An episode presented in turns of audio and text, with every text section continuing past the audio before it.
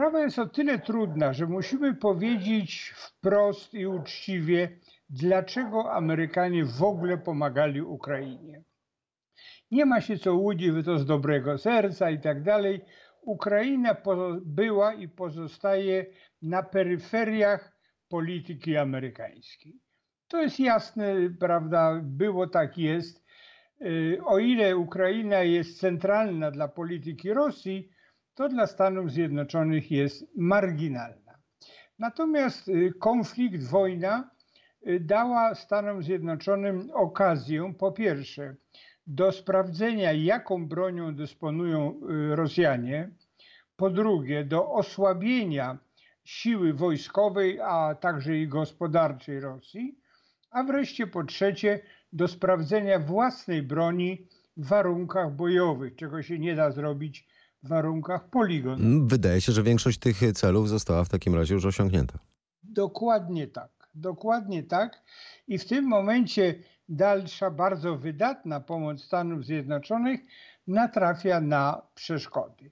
Musimy jednak pamiętać, że tak zwana pomoc dla Ukrainy oznacza mniej więcej w dwóch trzecich zakup uzbrojenia w Stanach Zjednoczonych. Te pieniądze nie wychodzą ze Stanów Zjednoczonych do Kijowa, tylko są wydawane w kraju, w Stanach Zjednoczonych, na wytworzenie y, kolejnych, y, no, kolejnych y, transportów broni, które na Ukrainę trafiają. Więc to nie jest taki wydatek, jak to powiedzmy, no Polska musi kupować broń za granicą. Stany Zjednoczone no, napędzają własną gospodarkę, podnoszą poziom podatków i tak dalej, i tak dalej. Więc to nie jest żaden altruizm. Znaczy, dobrze, nie całkiem altruizm. Natomiast, jak pan słusznie zauważył, cele tej pomocy amerykańskiej zostały osiągnięte i coraz wyraźniej, coraz głośniej słychać tych Amerykanów, nie mówię o politykach, ale tych Amerykanów, którzy mówią zaraz, my mamy wielkie potrzeby.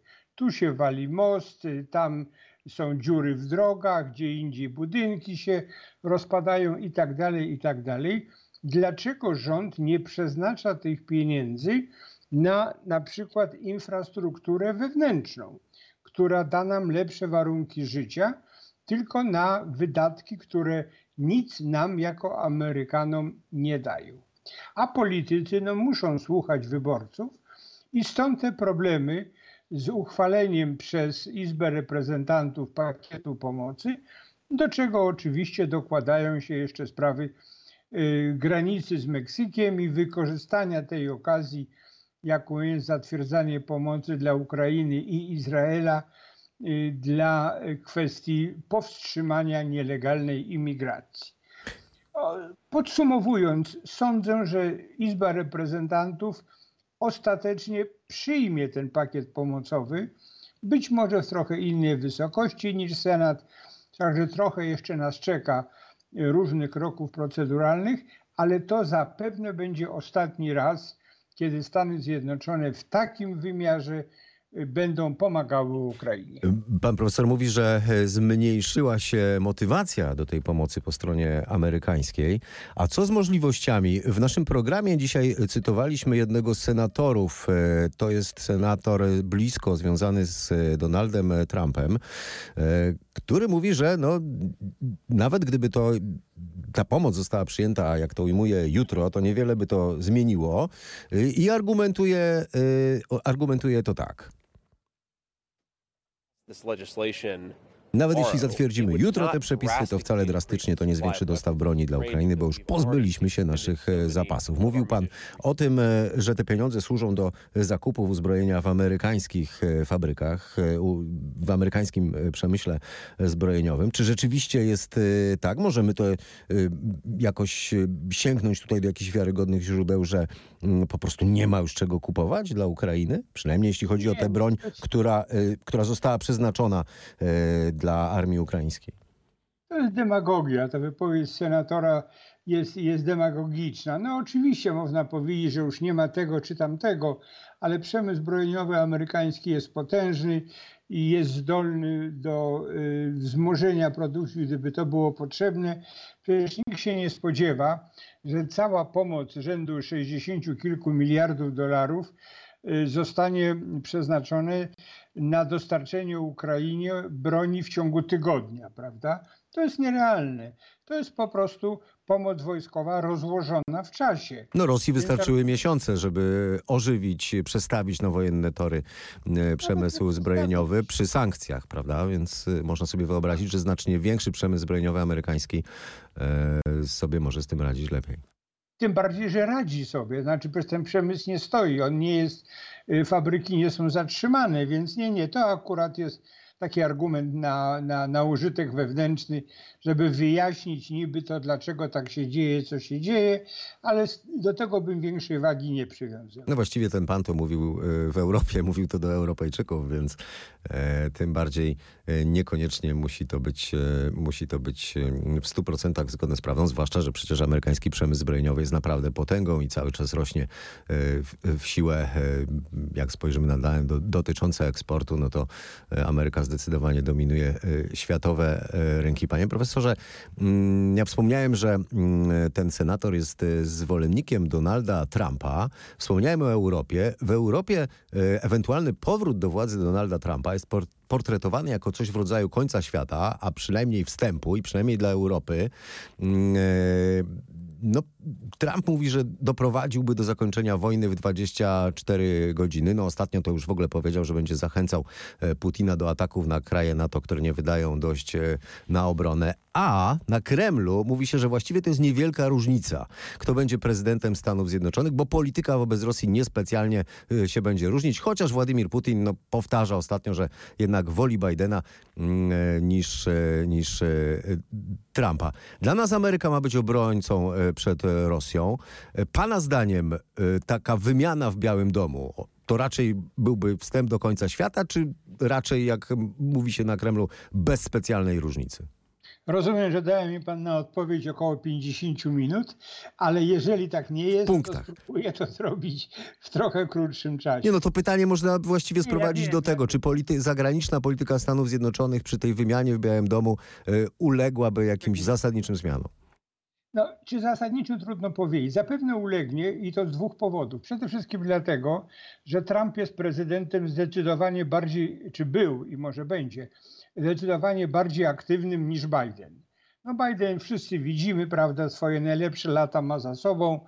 Y, polityką zagraniczną kieruje jego doradca Jake Sullivan i tak dalej, i tak dalej. Trump lubi działać, lubi pokazywać, że działa. Czasami robił to dobrze, czasami gorzej, ale uwaga, on był prezydentem niezwykle skutecznym. Nie mamy na to czasu, ale y, prasa amerykańska y, po jego wyborze, ale przed objęciem Białego Domu, wyciągnęło z jego przemówień, do czego się Trump zobowiązuje, jeśli chodzi o politykę zagraniczną. I prawie wszystkie te obietnice spełnił. Natomiast pozostaje jego styl, jego język, który wiele osób drażni. I jeszcze jedno, Trump korzysta y, z taktyki czy strategii, jaką opisał swego czasu Machiavelli. To jest tak zwana strategia szaleńca. Chodzi o to, żeby przeciwnik bał się, do czego ja jestem zdolny. Innymi słowy, ja wcale nie muszę wojny wywołać, ale niech przeciwnik się boi, że ja ją wywołam, no bo wtedy moja pozycja jest mocniejsza. Dlatego ja bym nie brał wszystkich deklaracji Trumpa, czy większości nawet dosłownie, tylko właśnie w kontekście budowania y, pozycji wyjściowej do negocjacji, do rozmów i tak dalej. Czy, czy Putin powinien bardziej, że tak powiem, chcieć Bidena w Białym Domu niż Trumpa? Oczywiście, bo Biden nie chcę powiedzieć tego za mocno, ale jest pasywny. Jest pasywny. Trump nie jest pasywny i jest zdolny rzeczywiście do rozmaitych e, działań. Czasami dla Rosji pożytecznych, czasami dla Rosji szkodliwych. I Putin, który sam lubi tak właśnie prowadzić politykę, czyli wykonywać niespodziewane ruchy, trochę się boi, że Trump, który jest tym lepszym mistrzem, no, będzie go dominował w tej właśnie nieprzewidywalności. Panie profesorze, to co pan mówi, no tak to ujmę delikatnie, nie do końca znajduje się w głównym nurcie opinii, które przynajmniej w Polsce słyszymy na temat tej ewentualnej zmiany w Białym Domu. Absolutnie, absolutnie pan tak to słusznie ja, zauważył. Ja chciałbym też zauważyć, że, że rzeczywiście wypowiedzi e, Donalda Trumpa dotyczące Władimira Putina i e, Rosji, no nie do końca idą w parze z e, działaniami Białego Domu ze czasów rządów Donalda Trumpa. No choćby Wystarczy zwrócić uwagę na to, że to w 2017 roku Stany Zjednoczone zaczęły dostarczać ukraińskiej armii tak zwaną śmiercionośną e, e, broń. No, Trump nakładał sankcje na Rosję, zamknął konsulat e, w San Francisco. Sprzeciwiał się, z naszego punktu widzenia, to jest ważne, sprzeciwiał się mocno budowie Nord Stream 2, rugał wręcz niemieckie władze za to, że nie wydają dość na zbrojenia. Jak, jak tak naprawdę moglibyśmy zdefiniować tą, tą przyszłą politykę, oprócz tego, o tym, oprócz makiawelizmu, o, który, o którym pan mówi. Jak chodzi o konkrety, jak pan myśli, oczywiście to jest duże ryzyko w ogóle tutaj jakby kusić się o jakieś e, przewidywania, e, ale jak na przykład podejść no tak. do tej obietnicy tego, tego, szybkiego zakończenia wojny y, y, ukraińsko-rosyjskiej? Jakby to się miało odbyć? Negocjacje między Waszyngtonem a Moskwą ponad głowami Kijowa? Chce pan, chce pan, żebym ja zaprzeczył sobie samemu i mówiąc przed chwilą o nieprzewidywalności Trumpa, w tej chwili snuł roz, rozważania, co Trump zrobi. Może pan wymienić kilka opcji. Może pan wymienić kilka tak, opcji. ale dowolne. Nikt tego naprawdę nie wie. Nawet ja sądzę, że on sam tego nie wie. Nie to, że on ukrywa decyzję, tylko po prostu będzie ją podejmował wtedy, kiedy będzie taka potrzeba. Dobrze, to właściwie między, tu, tu powinniśmy między, postawić między. kropkę, bo to jest bardzo dobry cytat, że on sam jeszcze tego nie wie. E, a w ogóle. E, no tak, ale między, między dniem dzisiejszym a listopadem, a właściwie Oczywiście. przyszłego roku, warunki się jeszcze wszystko mhm. może wydarzyć. Mamy 11 miesięcy do przysięgi prezydenckiej, ktokolwiek to będzie, Biden czy Trump. I to jest okres tak długi, to jest połowa wojny ukraińskiej, prawda, jeszcze jakby tak, tak to mierzyć. I naprawdę w tej chwili nie możemy rozsądnie nic, nic yy, yy, mówić, co się wydarzy wtedy, kiedy jeden lub drugi wygra. To jest właściwie trudność tej sytuacji, że ona jest nieprzewidywalna, bo nie wiemy, o co grają główni aktorzy. Pan śledzi... O co tak naprawdę grają główni aktorzy. Nie co deklarują, mhm. ale co ukrywają jako minimum tego, na co mogą się zgodzić. Pan śledzi e, te wszystkie meandry e, kampanii wyborczej w Stanach Zjednoczonych. E, chciałem pana zapytać, czy jest w ogóle jeszcze taka możliwość, że Donald Trumpa coś powstrzyma przed startem w tych wyborach. No nie mówię oczywiście o kwestiach zdrowotnych, no bo, bo tego nigdy się nie da e, przewidzieć, ale chodzi mi o te próby jego zatrzymania, po pierwsze, i po drugie rywali. No właściwie on już nie ma rywali praktycznie, no tak przynajmniej tak. sondaże wskazują po stronie republikańskiej. Nie ma rywali i nie ma możliwości zatrzymania go w sposób no, konstytucyjny czy prawny. Nawet gdyby go zaaresztowano, to też będzie mógł kandydować. Więc jeżeli on sam z takich czy innych powodów nie podejmie decyzji o wycofaniu się, zdrowie byłoby jedną z takich przyczyn oczywiście, no jest zawsze możliwość, i proszę tego nie cytować, y, no to w tradycji amerykańskiej zdarzało się, że y, y, kandydaci mający szansę na elekcję, jak na przykład Robert Kennedy, no nie doczekiwali dnia wyborów, już nie chcę użyć brzydkiego słowa, ale tego typu y, sytuacje w Ameryce nie są, niezwy, y, nadzwycza, są nadzwyczajne, ale nie są niespotykane. Zaliczmy to do powodów zdrowotnych. Tak jest. E, panie profesorze. Więc, mhm. Jeśli tak będzie, no to oczywiście on będzie kandydatem. Biden no, też się raczej nie wycofa. To już jest mniej y, rozsądne i mniej mądre ale u niego na pewno dużą rolę odgrywają względy ambicjonalne. On nie chce w cudzysłowie uciec z pola bitwy czy z pola pojedynku i w związku z tym, chociaż nie powinien już kandydować, co wszyscy widzą i słyszą, to jednak prawdopodobnie również będzie starał się o drugą kadencję. No właśnie, większość Amerykanów uważa, e, bo to sondaże o tym mówią, to nie są e, jakieś obserwacje takie mgliste, że obaj ci panowie nie nadają się na prezydenta, bo są już po prostu za starzy. Woleliby ludzie w Ameryce młodszych kandydatów. No, Biały Dom rzeczywiście pod tym względem przypomina w ostatnich latach Kreml sowiecki, rządzony przez groźnych seniorów. Skąd się wzięła ta gerontokracja? To jest przypadek, czy tu jakiś jest systemowy powód? Ani jedno, ani drugie. No, raczej, jeśli już to przypadek, to znaczy y, kwestia Bidena, który ubiegał się y, i skutecznie wielokrotnie o stanowisko wiceprezydenta. Wszyscy mówili, że to jest świetny wiceprezydent, ale nie będzie z niego dobry prezydent.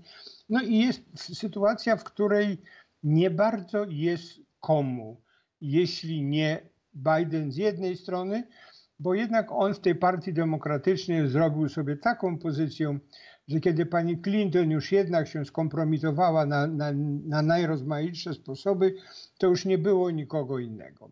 Z Trumpem jest inna sprawa. On y, wojował o nominację. To, to jest wojownik, który brutalnie, ostro walczył i uzyskał nominację, chociaż na dobrą sprawę nikt z wybitnych republikanów go tak naprawdę nie popierał ale wszyscy się go bali. I on się zachowywał jak taki inwestor nowojorski, którym jest, który zastrasza, obraża, wyzywa, e, stosuje inwektywy i tak dalej, i tak żeby się wszyscy ze strachu skulili, a on wygra. I tak on to zrobił, bo taki już jest. Więc jego mianowanie było wbrew rozsądkowi, niewątpliwie. Natomiast Biden po prostu doczekał się tego po wielu latach, tyle że za późno Gdyby to było dużo wcześniej, mógłby być ciekawym prezydentem, chociaż ma na sumieniu rozmaite grzeszki i, i, i mówienie nieprawdy i tak dalej. No ale byłby fajnym prezydentem 10-15 lat temu. No jest taki patrycjuszowski, no, ludzie go prawda lubią, bo jest taki swojak i tak dalej, i tak dalej.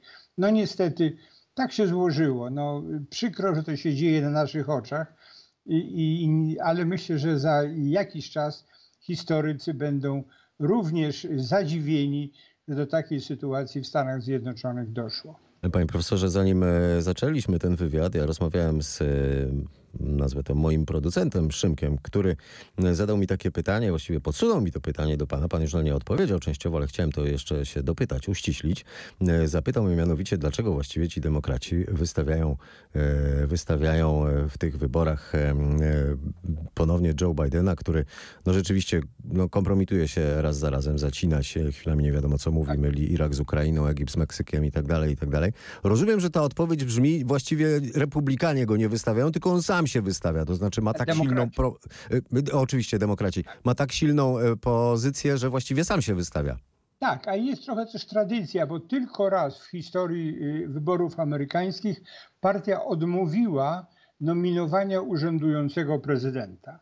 Kiedy urzędujący prezydent chciał startować, no to na drugą kadencję taką nominację dostawał. Na trzecią już nie, Y, prezydent Grant swego czasu my, myślał o tym, ale, ale na, drugą, na drugą kadencję dostawał niejako z urzędu. No bo to głupio trochę, nasz prezydent w Białym Domu, nasi ludzie w Białym Domu i tak dalej, i tak dalej, a tu my się go pozbywamy. No musiałby się całkowicie skompromitować, pokazać, że jest złym prezydentem, no a Biden po prostu jest niezaradny, jest, jest taki, no taki jaki jest, ale do żadnej kompromitacji za jego prezydentury nie doszło. Więc uważa się, że no nie można mu robić takiego strasznego afrontu, żeby odmówić mu nominacji, skoro on postanowił się o nią ubiegać. I nic poza tym, no on po prostu zajął całe pole, powiedział moje, niech tu mi nikt nie wchodzi na, tą, na tę działkę, prawda, bo mnie się ta działka należy. Ja, demokraci na pewno zgrzytają zębami, i myślę, Boże, Boże, gdyby można było kogoś innego, żeby nie tego człowieka, który po pierwsze może nie wygrać wyborów, a po drugie jak wygra, to nie będzie dobrym prezydentem, ale po prostu stoją przed koniecznością historyczną, że tak powiem, no też i praktyczną, bo Biden potrafił i zrobił to, zająć cały obszar, powiedzieć ja tu jestem i będę i nikt mnie z tego nie ruszy. Jeszcze wiele tematów, panie profesorze, moglibyśmy e, poruszyć, ale zmierzajmy powoli do końca. Jeszcze na koniec takie pytanie, no pewnie nie do końca e, poważne, e, odnoszące się do wieku obu kandydatów, skoro już o tym mówimy.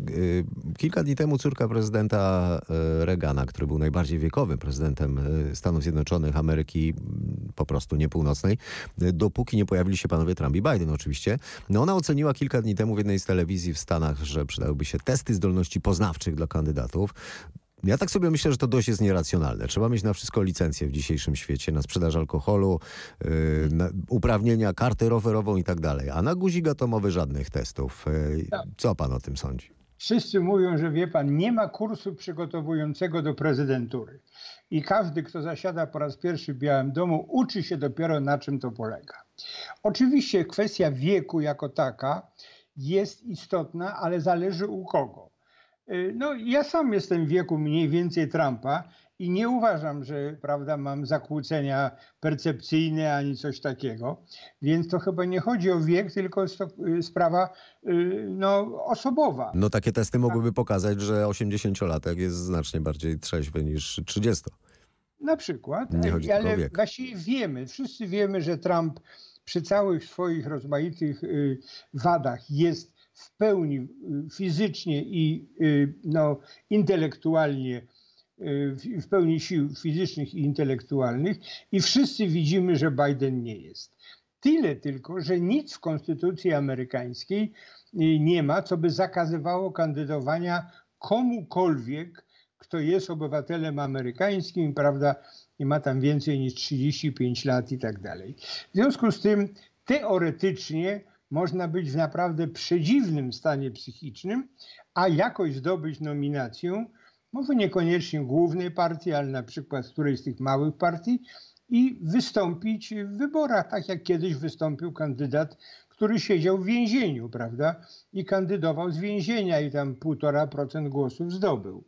Więc y, po prostu tak jest sformułowana konstytucja, ale nie tylko w Stanach Zjednoczonych. Właściwie na całym świecie taka sytuacja byłaby możliwa, że z jakichś względów partia wybiera jako swojego kandydata osobę, która by takiego testu nie przeszła.